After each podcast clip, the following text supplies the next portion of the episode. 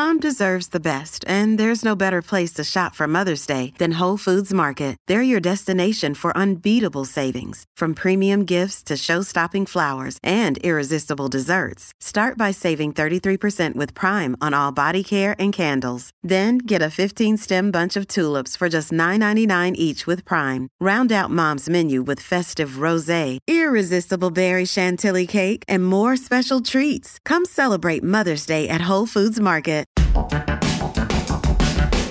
The world of online dating and dating apps have opened up a potentially vast network of possible matches. But as technology changes and expectations for what makes a good partner change, the dating landscape can be even trickier to navigate.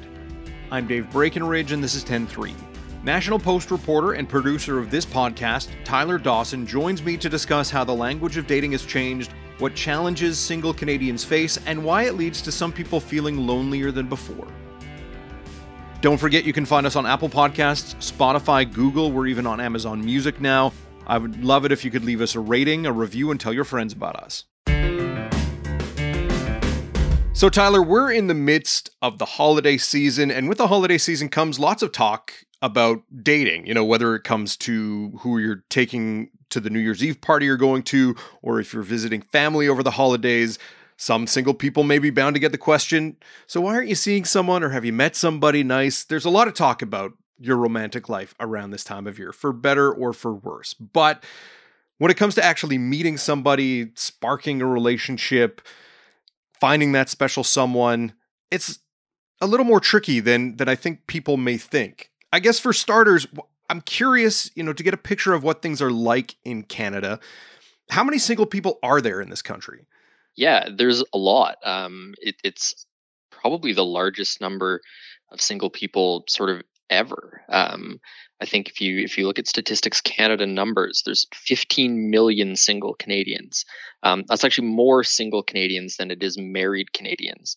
Um, although if you add in common law people, there's 3.8 million in common law. Um, so that'll that'll take you over that 15 million number.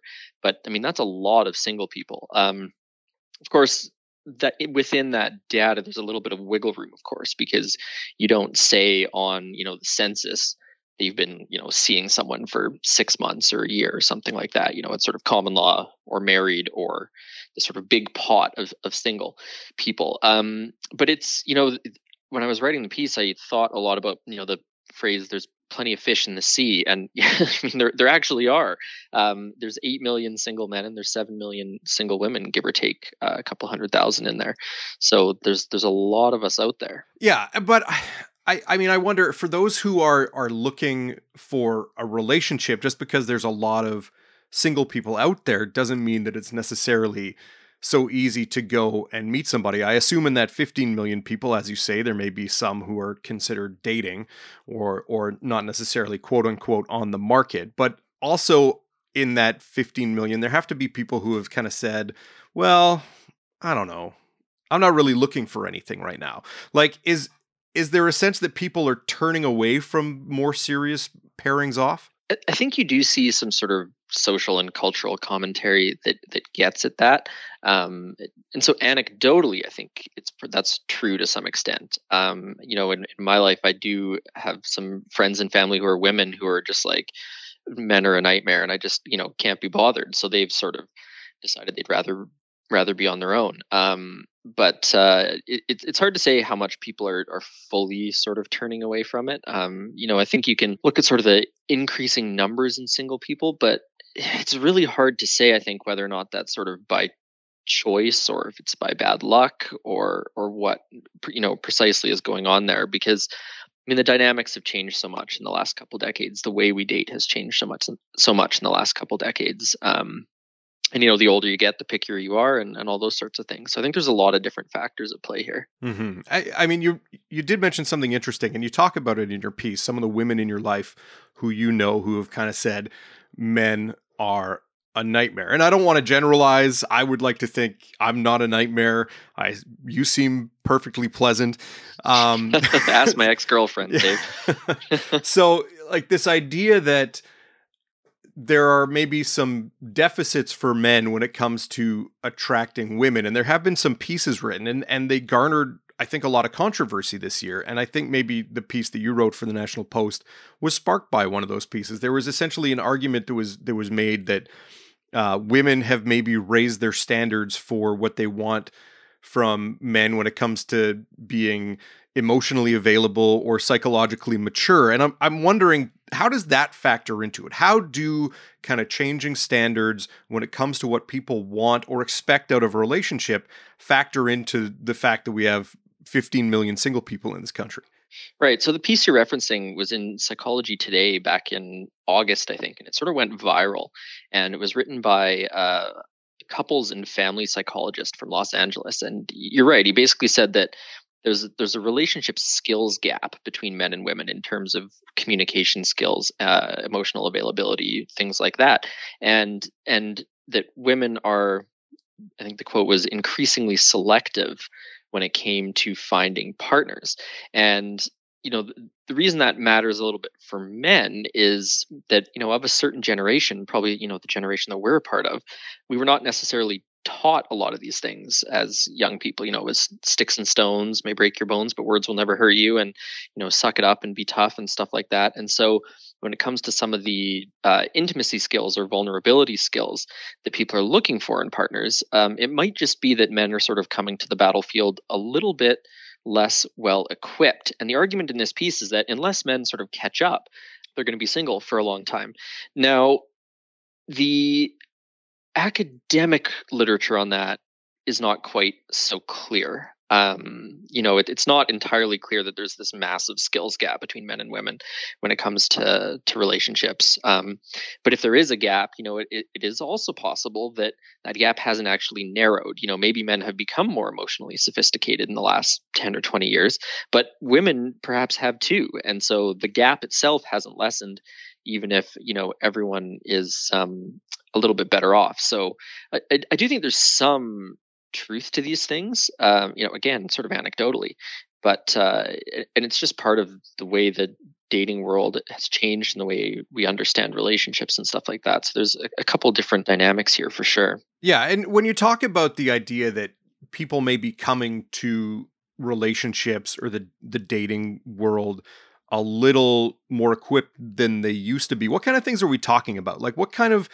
what kind of expectations are people putting on relationships or what are they hoping to find in partners now that perhaps 15 20 years ago wasn't exactly top of mind sure well i mean the biggest sort of factor in all of this which is not exactly your question is just that women don't need a partner anymore you know when our grandparents were getting together um, it was a very very different world and and it was much less common for women to be single and have you know prospering careers and things like that. So so that is like a huge huge factor just that no one needs it sort of um societally in in the same way but you know there are you know if you're on dating apps or dating there's there's a lot of stuff that people are looking for kind of like checklists to some extent and you know it's it's not just that they want you to be tall and handsome um, but there's people are coming in sort of equipped with a list of like values that they want to know about. They might have their own sort of five year plan where they want to live whether or not they want to have kids um, and and whether or not the you know the person across the coffee shop table from them sort of shares that vision for their life um, and so it's a bit of a it's an interesting dynamic and uh, so i talked to a couple um, sort of couples therapists about this and and they said you know to some extent when you come in with this checklist you're you're looking for someone that you can sort of press into the mold that you've already got got set out and that can actually sort of impair the building of connection between two people who sort of work on these things and compromise and, and find a middle ground where they can make the relationship work. But um, but there does seem to be i think the sense out there that that people know exactly what they want and you know obviously leads to some degree of unhappiness and relationship conflict when uh, when it, when it's hard to find that or when you're in a relationship with someone who has a very strong vision for what they want and you're perhaps trying to fit that vision um, and things like that so so that's i think another another part of this is just the the sense that people maybe really know what they want it's not a bad thing by any means but it does perhaps leave you less open to sort of new or varied romantic experiences yeah, and I'm curious, how much does online dating play into that? And I, I'm not trying to to ask this question in terms of like oh online dating is terrible because uh, you know it seems to be the norm nowadays and you hear all sorts of success stories of people meeting their soulmate or their their long-term partner through these online channels but does it impact the ability to kind of make a natural human connection when people have this kind of checklist in their profile of what they want and then when they're looking at their matches that they're being very selective that these profiles have all of these things in it as well Yes, I mean, one of the I think positives of online dating is it does allow you to sort of screen people out relatively easily. You know, if someone has a, a photo of them posing with a gun or hunting or something like that, and, and that's if you're a vegan, um, you know, there's a pretty good chance that relationship's not going to work out. So it, it's it's nice and useful, I think, in, in that sense, to be able to screen people out um, quite easily. I mean, on the flip side, it can also be a relatively shallow way of screening people. Um, you don't know anything about them, but you can tell right off the bat whether or not you're attracted to them. Um, but of course, you know, photos aren't always representative, and you never know what you'll feel when you meet someone in person. So there's there's that dynamic of it. Um, the other sort of positive of it, though, is of course you're getting access to a pool of people that you might not, you know, necessarily ever come across. Um, you know, Tinder, for example, one of the maybe the biggest dating app, you can set uh, like a global function. So you can swipe on people anywhere in the world. I mean, I have no idea how many people have met their soulmate uh, living on the other in another hemisphere, but but the you know the potential exists. But then, sort of from one of the psychologists I talked to, therapists I talked to, said that people, the men she works with, often come into dating apps kind of excited. They go, you know, look, I've got this this huge pool of people. All of you know, there's lots of fish in this sea.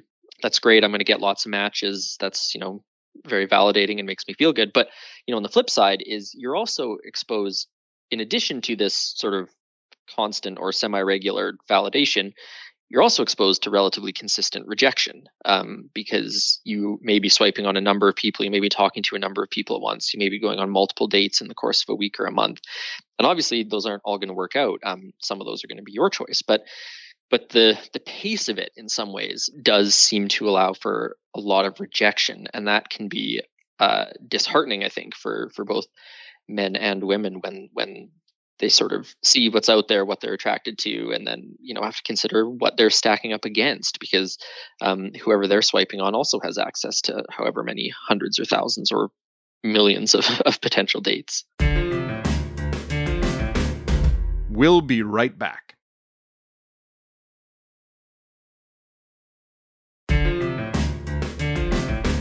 You mentioned that people who are using these apps, you know, they have access to way more possible partners, but at the same time, they're also exposed to a lot more rejection. Did any of the people, counselors you spoke to for this piece, kind of talk about what that does to a person's outlook on relationships? Well, I don't think anyone talked about it sort of specifically, but but certainly there is the sense that you are it's very much a rat race and that there are lots of people out there and you're competing against lots of people for for attention and there's you know a level of superficiality i think on dating apps that you know might get in the way of you know it could be a very different situation if you ran into someone at you know a christmas party or something like that.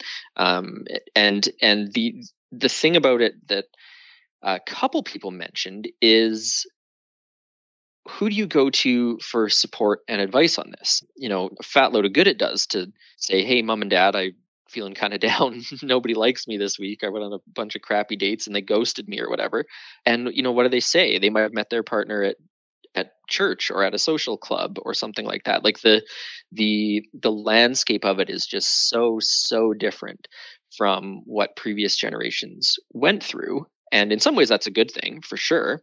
Um, but there is sort of this this disconnect uh, in terms of who there is to seek support from or talk these things through with other than other than your peers um, which is good and bad. I mean i have very few other single people for example in my friend group. So you know talking to them about things like this is a real challenge because i mean they've all been with their partners for like five or ten years and, and they don't have a they don't have a clue what it's like yeah, and, and I'm curious, you know, the one of the byproducts of this, the fact that we have more single people and that perhaps the the way that the dating landscape has changed has created more isolation, does that mean that you have a people who are feeling more isolated or more lonely in their lives? Well, there's actually relatively good data on loneliness. Um, Statistics Canada actually does like a loneliness survey. And so the, the data that I looked at for the story from September 2021 it, it showed that 21.4% of the people who are not in a relationship reported often or always feeling lonely. And that number was a little bit higher for women. 22.7% of women felt that way and 19.8% of men felt this way. So like those are big numbers. Those are really really big numbers and there's again a couple other factors in all of this. You know, there's there's talk every sort of few years it seems about declining numbers of close friendships, for example, particularly among men. So that's a factor here. And then there's also um, I don't know if one would say it's a theory or or you know how sort of rooted in the science this is, but but you can look to something like the opioid crisis and substance use sort of in general as symptoms of a bit of a loneliness crisis. Um, you know, the idea being that if you're not getting, you know, sort of social support and love from people in your life, people turn to sort of chemical varieties of that. So so there's an argument to be made that, you know, a lot of these like major, major social problems that we have can be sort of traced back, you know, not necessarily to to people being miserable and single, but to a sort of epidemic of loneliness.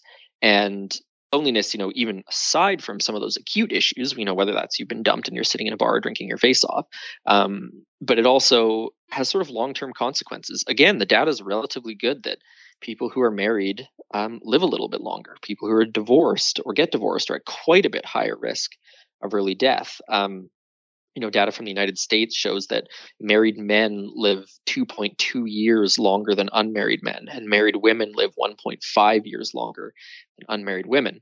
Um, and you know, to some extent, that's sort of the the emotional well-being aspect of it. To some extent, that's you know your partner noticing a strange mole on your back that wasn't there before, so you make it to the doctor in time.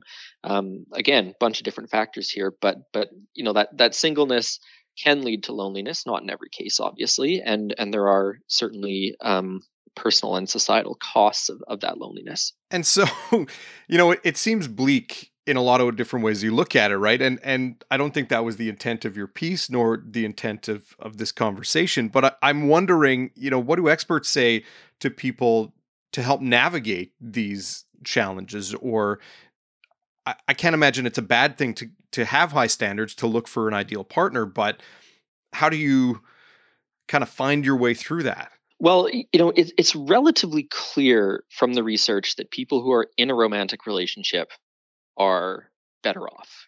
They're higher in well being than the average person who's single. But that doesn't actually tell us everything because a lot of people look at that and say, "Oh God, well I've got to I got to find a girlfriend to be happy." But what the what the data probably really shows is that people who are happy and prospering sort of end up in relationships. You know, it's a bit of a catch 22. I mean, where do you start, right? So that's, I think, sort of like the takeaway message um, in a lot of ways is that if you can build, you know, a meaningful and purposeful and happy life on your own, you're going to be a much more attractive partner and a better partner down the road too. So, you know, that's sort of the subtext to this whole thing. And one of the other aspects of the piece that is sort of adjacent to this but really plays into it quite strongly is just sort of the sort of the the proliferation of um, I guess you could say sort of self-help information and that's on social media it's all over social media in, bite-sized pieces and you know some of it is very much pop psychology but a lot of it is relatively good and straightforward advice about you know looking at some of your own behaviors or relationship patterns to figure out how to be a better partner. There's tools to help you sort of figure out what you want in life what you want from a partner you know what some of your weaknesses are as a potential partner. And you know these are all things there's a lot i think that people can do while they're single. There's there's a therapist um, named john kim in the united states who writes a lot about this and and he I mean, it's super cliche, but he always says that being single is when you have sort of the richest soil for growth. And from what I can tell from the people that I talk to, doing that growing when you're single puts you in, you know, sort of the best possible position to to find yourself a relationship someday.